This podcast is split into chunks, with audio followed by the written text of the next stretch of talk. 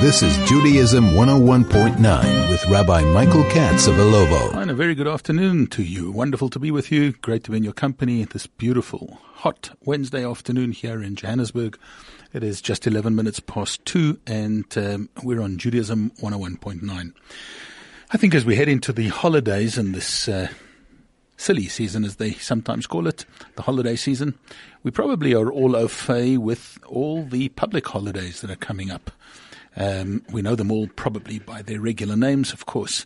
There's uh, December the 16th, and there is uh, the 25th and the 26th of December, which everybody knows about. There's the 1st of January, and in some places the 2nd. And we enjoy the public holidays as they're dotted around the December January break. And of course, it gives us an added excuse to take off um, a lot of time, to spend time, hopefully, in uh, great, wonderful pursuits of uh, relaxation, of uh, getting together with the family, of uh, doing all these great and wonderful things. But I'm not sure if we always are that aware of the fact that there are some important Jewish dates that come up uh, during this period of time. And that we cannot be forgiven for because we've just come out of the festival of Hanukkah and wasn't it a beautiful Hanukkah here in Joburg and I guess around the country, around the world as well. Beautiful in that we helped to create so much light, to bring light into the darkness, as we have spoken about so many times, and to end this um, secular year on a high note of uh, positivity and the positive energy that Hanukkah spells and that Hanukkah brings for each and every one of us. It was indeed uh, glorious, was wonderful, it was beautiful to be a part of it. But now we head into a bit of a dull month, the month of Tevet, Tevis. This is the month that we're in today, is the fourth of the month already.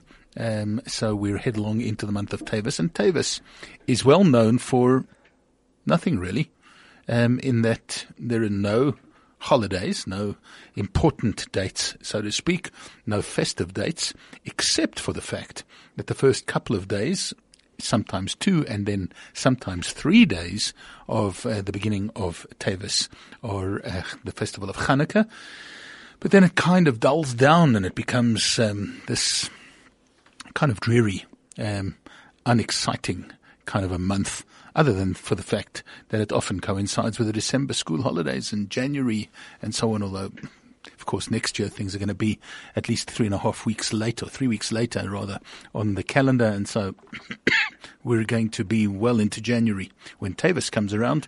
But this month of Tavis or Tavet is um, a bit of a dull month. But um, there are some really serious dates that come up in this month, and perhaps that is what we will address today, thinking about the serious, serious dates that we should know about during the month of Tavis. Let's begin by um, perhaps the last of the three, which is the best known, and that is Asara B'Tavis or Asiri B'Tavis, as, as, it's known classically speaking, the 10th of Tevet. The 10th of Tevet is going to occur next week on Tuesday, and that, if you look on your calendars, is a public fast day. And we'll talk a little bit later about why it is that we fast. And when we talk about a public fast day, is because there are several dates that precede it that are known not as public fast days, but as fast days for the righteous, fast days for the tzaddikim. And those are the immediate days that precede the 10th, the 9th of Tavis and the 8th of Tavis. So in other words, while everybody around the country is thinking about June the 16th, uh, sorry, it's December the 16th rather. Oh, I'm still stuck in June. December the 16th, which is um, on Sunday. And of course, they've made public holidays on uh, days that follow Sunday public holiday. So Monday will be the public holiday celebrating the 16th, albeit that it's already the 17th of December. While we have uh, those dates lining up there, they actually happen to be sad dates in the Jewish calendar. They are dates on which our sages had originally deemed that the entire community should fast, but they've been taken upon by um, the righteous, as it's known, the uh, fast days for the tzaddikim, for the righteous, and um, we actually only do the one fast publicly, the public fast of the 10th of Tavis. And one of the things that we do think about on those days, on that day, is the preceding days, the 9th and the 8th, and all that they hold in store for us as well, and all that they date back in history for us as well. So, what are the 8th, the 9th, and the 10th of Tavis all about? Well, the 8th of Tavis marks something in interesting, fascinating, and really quite uh, startling in Jewish history. It was the day that marks the date on which the Torah for the first time was translated into Greek. Now we've just come out of a uh, festival of Hanukkah where we celebrate the triumph of the few over the many, of uh, the triumph over what was known as the Greeks or the Hellenists, the Assyrian Greeks of the age of uh, the temple. And um, we know the Hanukkah story well by now. And uh, here we're talking about the fact that under a king by the name of Ptolemy, and that's Ptolemy with a P, Ptolemy, um, there was the translation of the Torah into Greek. And it was marked, strangely enough, by the Jewish people as a calamitous day. As a calamitous day um, compared, actually, by our sages as a day that compares with the day on which the golden calf was made a calamitous day indeed, a difficult day for the Jewish people, and they deemed that it should possibly be, or probably be, a fast day. This wasn't to be overshadowed by the events of the following day in dateline, but not in terms of actually chronology, and that was on the 9th of uh, Tavis, many, many years ago, in the time of um, Ezra and Nehemiah. It marks the day on which Ezra, the scribe, and Nehemiah, who faithfully led the Jewish people during their return from the Babylonian exile. Um, it was the day on which they passed away, the yahrzeit of Ezra and Nehemiah. And then the tenth, the tenth of Tavis, is the day on which Nebuchadnezzar, Nebuchadnezzar, the king of Babylon, actually laid siege to Jerusalem.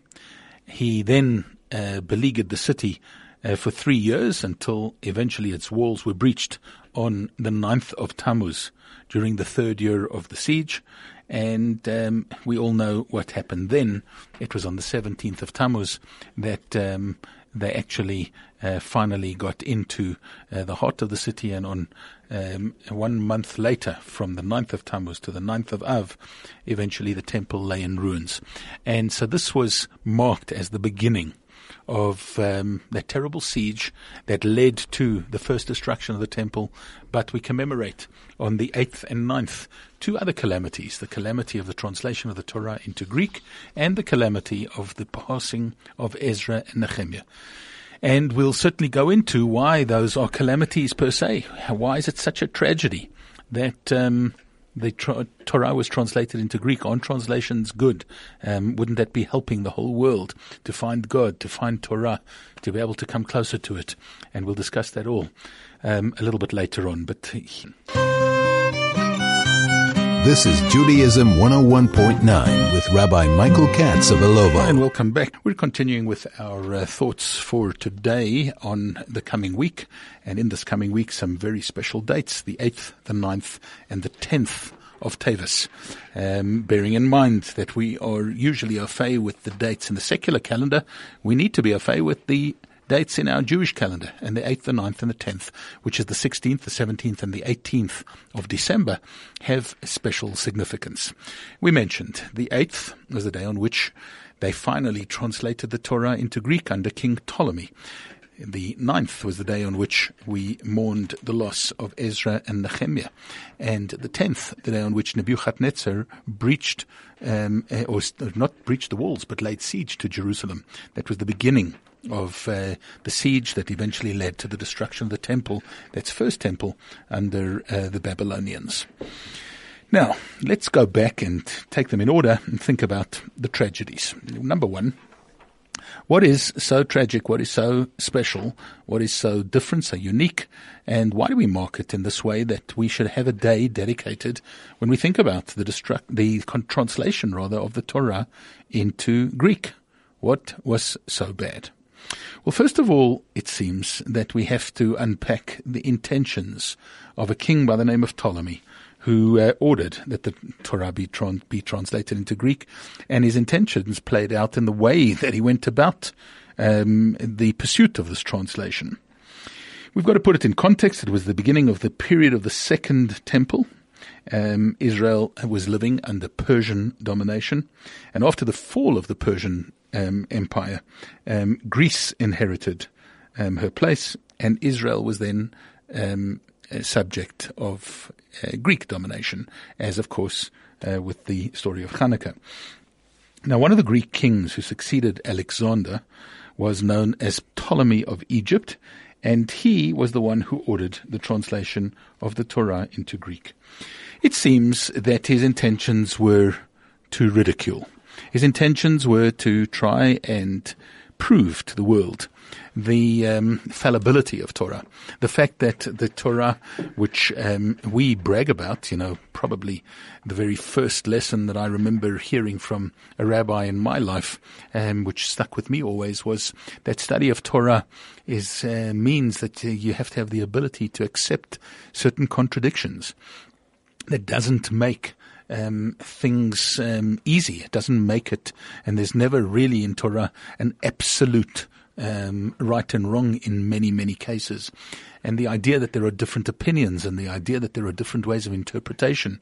And the idea of the fact that the Torah was given to us in kind of cryptic language in such a way that um, there are many, many different layers. You know, from a, a, a Jewish point of view, if you're studying the Hebrew alphabet, and you take a look at a Hebrew letter, the Hebrew letter has a sound value the sound value would be very similar to in any other language. For instance, the letter A or B or C in uh, the English alphabet has a sound value. We know that it's A or B or K. We know that that's the sound. And so too with Hebrew. An aleph is A, a, uh, I suppose, although it's really a silent letter and goes by the vowel that's under it. Um, the bet is B and so on when we go through the alphabet, however, and we go a little bit deeper, we realize that in Hebrew the letters have a number value as well. And Aleph is one, a bet is two, and so on. And so there is numbers attached. There are numbers attached rather. And then in addition to that, there is a picture value. If you take a look at any Hebrew letter, it looks like something and that is often interpreted. But then how much more so once we start combining all of these letters together? I mean, go and explain to anybody that um, when Hashem created the world, that he took the letter Aleph and Vav and Resh and he called it Or. And by pronouncing that word, light came into being. The power of God's creation was, um, elicited by the saying of that word. Combining those letters together didn't only have a sound value, it didn't only have a number value, it didn't only have a picture value, but it has a power in and of itself. Now we could keep on going because when you take any Hebrew word and any part of Torah, there are layers upon layers upon layers of different um, um, interpretations of ways that we could unpack and think about each and every letter, each and every word, each and every value. And um, it is this huge, magnificent, and endless study um, which is called Torah study, which really is unpacking it all. It's not just simply that it says in Torah A and it says in Torah B um, that this is how you must behave and this is what you must do and finished, and um, it's not open to any um, interpretation. Torah has all of these many, many different levels. The non-Jewish world has found great difficulty in understanding that concept. It's intrinsic and endemic to Torah study that there are always these different opinions. There are always these seeming contradictions and these abilities to interpret that is part and parcel of Torah study. That's what makes it so brilliant. That's what makes it so um, mag- ma- magnificent, and that's what really gives power to the concept of a um, of a an all-encompassing and all-incorporating God um, that we believe in, which um, is just beyond one's scope of one's mind and brain and capability. And this is absolutely um, endemic to Torah study. Now, when we take a look and when we think about Torah study in that context, for somebody like Ptolemy, this was going to be a point perhaps of ridicule that if he could prove that if you got different rabbis with different opinions and different interpretations, and you asked them to translate the Torah into another language, and in this case, ancient Greek, you got them to translate it into Greek, that you would be left with a ridiculous situation that you would have as many as they were, you would have different Torahs. You would have different interpretations and everything would run haywire because how can you have a constitution? How can you have a rule book? How can you have a, a code of conduct or behavior that um, is so ridiculous that it would be um, interpreted by so many in different, completely different ways. Well, Ptolemy gathered together 72 elders. He got together 72 rabbis. Um, he did not bring them to the same place. He did not introduce them to each other. He did not tell them what they were going to be doing, but he got hold of these rabbis and each one of them he placed into a room, solitary confinement, gave them quills, ink, parchment or paper, whatever existed at the time, and he ordered them to translate the Torah into Greek. They were all scholars. They all knew how to do that. None of them had ever done it before, but each one was forced by the king to actually translate the whole Torah into Greek. And so they set about their task, each one individually, with no communication between them, with no ability to uh, contact each other.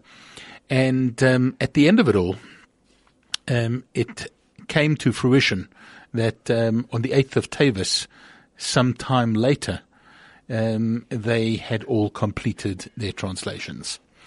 And um, presented to the king, hoping for uh, this kind of ridiculous scenario where each one would have a completely different manuscript. Amazingly, amazingly, the Talmud records, amazingly, they all came out with the absolutely word perfect, identical translation, a facsimile of um, each other, absolutely perfect symmetry in their translations. And the Jewish people, like you or I would have done, uh, wanted to break out in celebration. What a great simcha. Think about the way that God had planted in the minds of these 72 elders the concept of um, um, uniformity, that he had made them all think the same thoughts, that he'd made them all translate in the same way. You know, um, if you just want to think in a cute fashion, just how um, a great a miracle it is when you can't get two Jews really to agree on just about anything. Could you imagine here that you had the whole Torah translated into Greek by 72 elders and every one of them was identical, identical translations into Greek? Well, he himself was blown away by this uh, Ptolemy, as were um, all the Jews of the time. What a great miracle God had done on behalf of the Jewish people. And uh, the date happened to be the 8th of Tavis. So that's the date that we celebrate or commemorate or think about on this coming Sunday. Sunday is the eighth day in the month of Tavis. And yet, the rabbis themselves, these great elders who had done this translation into Greek, came out and said, whoa, this is not a time for celebration. The cause for celebration um, should uh, be left for other occasions. This is not a Simchas Torah. This is not a day of celebration. In fact, this could be the most calamitous day um, in uh, all of Jewish history.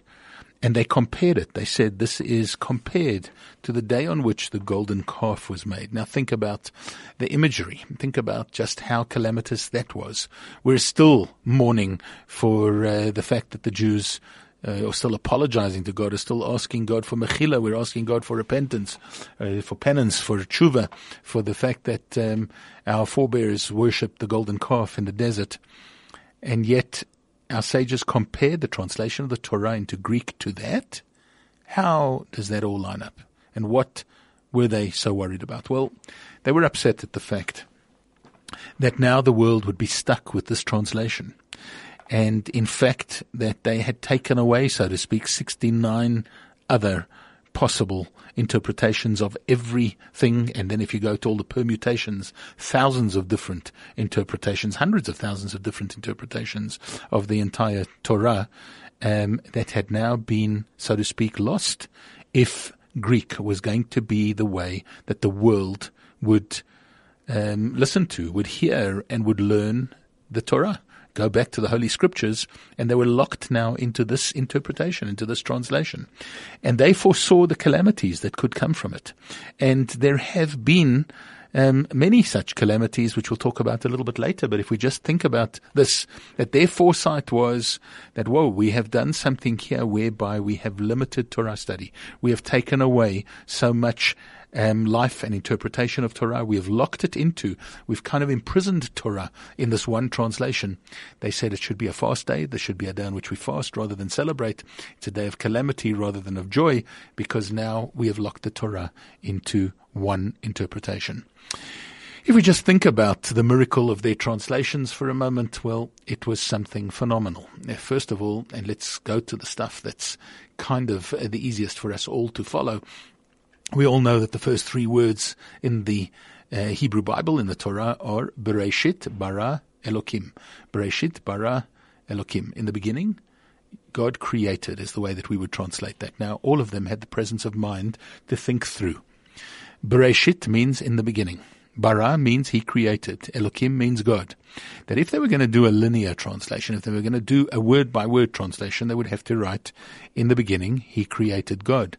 And right away, it dawned on them, or they understood, that uh, there could be the most terrible heresy that could arise from that. Somebody or something created God. And they wanted to avoid that. So they then went to Bereshit bara Elokim. In the beginning, God created, because we all know that that's the sense, of course, in the Hebrew, that the verb doesn't necessarily come before the noun.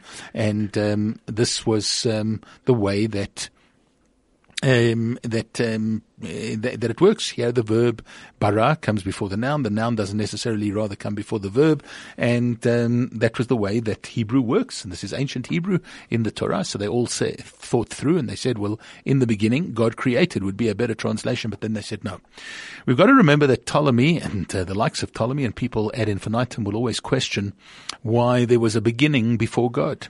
And so all of them chose in this fascinating translation, by the way, to translate the Torah beginning with the word God. And they all said, God created the beginning. Don't ask me what it is in ancient Greek. My Greek is not that good. But um, they all said, God created the beginning. And that is the way that we actually believe and understand that it should be. However, all the permutations were uh, therefore so to speak, lost in the translation. And this is why the 8th of Tavis became a day that we commemorate as a day of fasting, of tshuva, of repentance. Be back with you right after this. This is Judaism 101.9 with Rabbi Michael Katz of Illovo. Hi, and uh, welcome back. Uh, yes, uh, beautiful, beautiful songs there of Chabad. Um, Teire Bride, wir willen sich weiter sehen, usually said when you part company. Uh, so we say goodbye, my dear brothers. We hope to see you soon um, once again. So uh, appropriate, I guess, for people who are traveling away. Um, we hope to see you back soon. Now, we're getting back to the um, dates of the 8th, the 9th, and the 10th. I think that it's pretty obvious um, why the 9th should be a day of sadness. Ezra and Nehemiah, great leaders of the Jewish people who led us back into Israel after the Babylonian exile. And um, by the way, they were responsible. It was Ezra the, Ezra the scribe who was responsible for the establishment of regular Torah readings. One of the things that we have until today that we do uh, from Ezra the scribe. Um, they passed away on this day, the 9th, which is going to be next Monday. Um, they passed away on the 9th of Tavis, and therefore a day of sadness, and one of the days that it says that the righteous should fast. Now we then um, think about the 10th. What happened on the 10th of Tavis? Well, under the leadership of Joshua, Yeshua, we came into Israel, as we well know, and we were there, believe it or not, for 850 years until we were exiled by Nebuchadnezzar. 850 years. There were 440 years, actually, until King Solomon built the temple, and then the temple stood for 410 years. And then, and uh, we're told there were 21 generations um, that um, uh, lived during those times in Israel. So think about it, it was 850 years. Then came along Nebuchadnezzar. Nebuchadnezzar, wicked king of Babylon, um, wanted to dominate the whole world, as so many have done in the past and um, said about the siege of Jerusalem and the destruction of the Beis Hamikdash. Now we know that a lot of it has got to do with the fact that um, Hashem would not have allowed these things to happen were it not for the um, behavior of the people at the time, the, fact that people were going off the rails, that people weren't observing um, godliness and Judaism and Torah and mitzvot and keeping to the sanctity of the sanctuary and all of that stuff. Um, nevertheless, um, it was uh, Nebuchadnezzar, who came, laid siege to Jerusalem, and he did so on the 10th of Tavis, after we had been in Israel for 850 years. Remember that we returned then with Ezra and Nehemiah, and we were back there um, for 420 years with uh, the second Beis Hamikdash, with the second temple. So um, these are hundreds and hundreds of years in which the Jewish people occupied that place, the undisputed um, homeland of the Jewish people um, in Israel um, from time immemorial until today, and um, only because of people like Nebuchadnezzar or um, um, uh, Titus and uh, the Romans at a later stage uh, where we exiled, um, but we know that that is where our roots are, that is what we're all about, and that is where we actually belong. The siege of Jerusalem uh, began a terrible period for the Jewish people because it actually led to the first exile. We talk about under Nebuchadnezzar, the first exile of the Jewish people after having occupied Israel. Remember that Israel um, had become our uh, place of home. It had become our place of kedusha of holiness. It was the promised land that God had promised to Abram and to Isaac and to Jacob, and it was the land that we had occupied from a foretime right until um, we had to go, for instance, uh, to Egypt in the in the days of uh, of Jacob to uh, to find food and uh, find Joseph there as the uh, as the head of the, the, viceroy of Egypt and so on. Now, Israel, um, upon our return uh, from um, our slavery in Egypt, um, we were there for 850 years, came along Nebuchadnezzar, laid siege to Jerusalem, which eventually led to the destruction of the temple. That exile began really all the exiles um, that um, we are still presently in. It began dark periods for the Jewish people. It began difficulties, problems, issues from uh, the fact that we had to live in foreign lands under foreign domination, put up with persecution, put up with anti-Semitism, all of those things actually can be attributed back to that very day that Nebuchadnezzar started to lay siege to Jerusalem.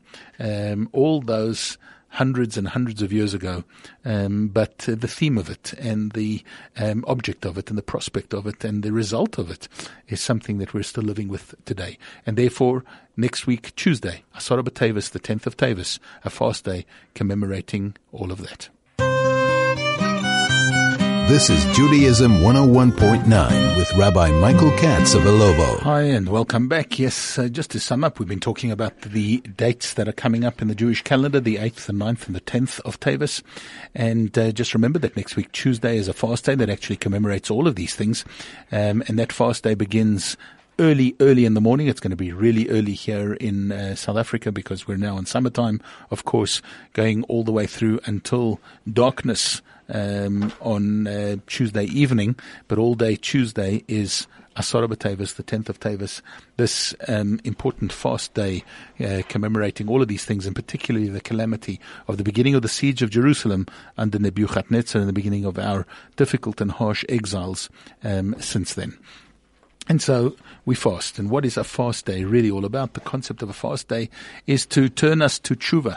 It's not just about making us feel lousy. It's not just about making us feel hungry. It's not just about making us feel thirsty in this um, particularly hot weather at the moment. And it's going to be a pretty long fast in um, Asara in terms of South Africa. Um, the fasts generally, the main ones, occur in a much closer uh, time frame, and uh, it doesn't go on that long. Of course, if you're in Cape Town, it's going to be even longer um, on the end of the fast of Tavis on Tuesday. Um, but remember to fast, remember to commemorate these days, and turn ourselves to tshuva. The whole concept of a fast is that we remember these calamities and we remember the fact that there are things that we need to fix up in our own armory, in our own spirituality, in our own pathways to God and in our own Torah learning and our own commitment to mitzvot and so on. And this is something that we certainly should all do. And hopefully the 8th, the 9th and the 10th next week on uh, Sunday, on Monday and Tuesday will be days on which we'll be able to do all of that and then some, culminating on Tuesday with Asara B'Tevis, this um, special commemorative, commemorative fast day on which we um, think about all these things, hopefully do some tshuva and hopefully then uh, merit the greatest of all the miracles that we hope and pray for, the coming of Mashiach, the return to of our temple to Jerusalem, the return of our people um, uh, to everything of kedusha, of holiness, and so on, um, in such good times, and of course, world peace and all the other wonderful things that go with it. It's been great being with you. I look forward to being back with you again next week, same time, same place on Judaism 101.9. Um, Sir Rabbi Michael Katz wishing you a great rest of the week, a great Shabbat up ahead, and I'll be seeing you soon.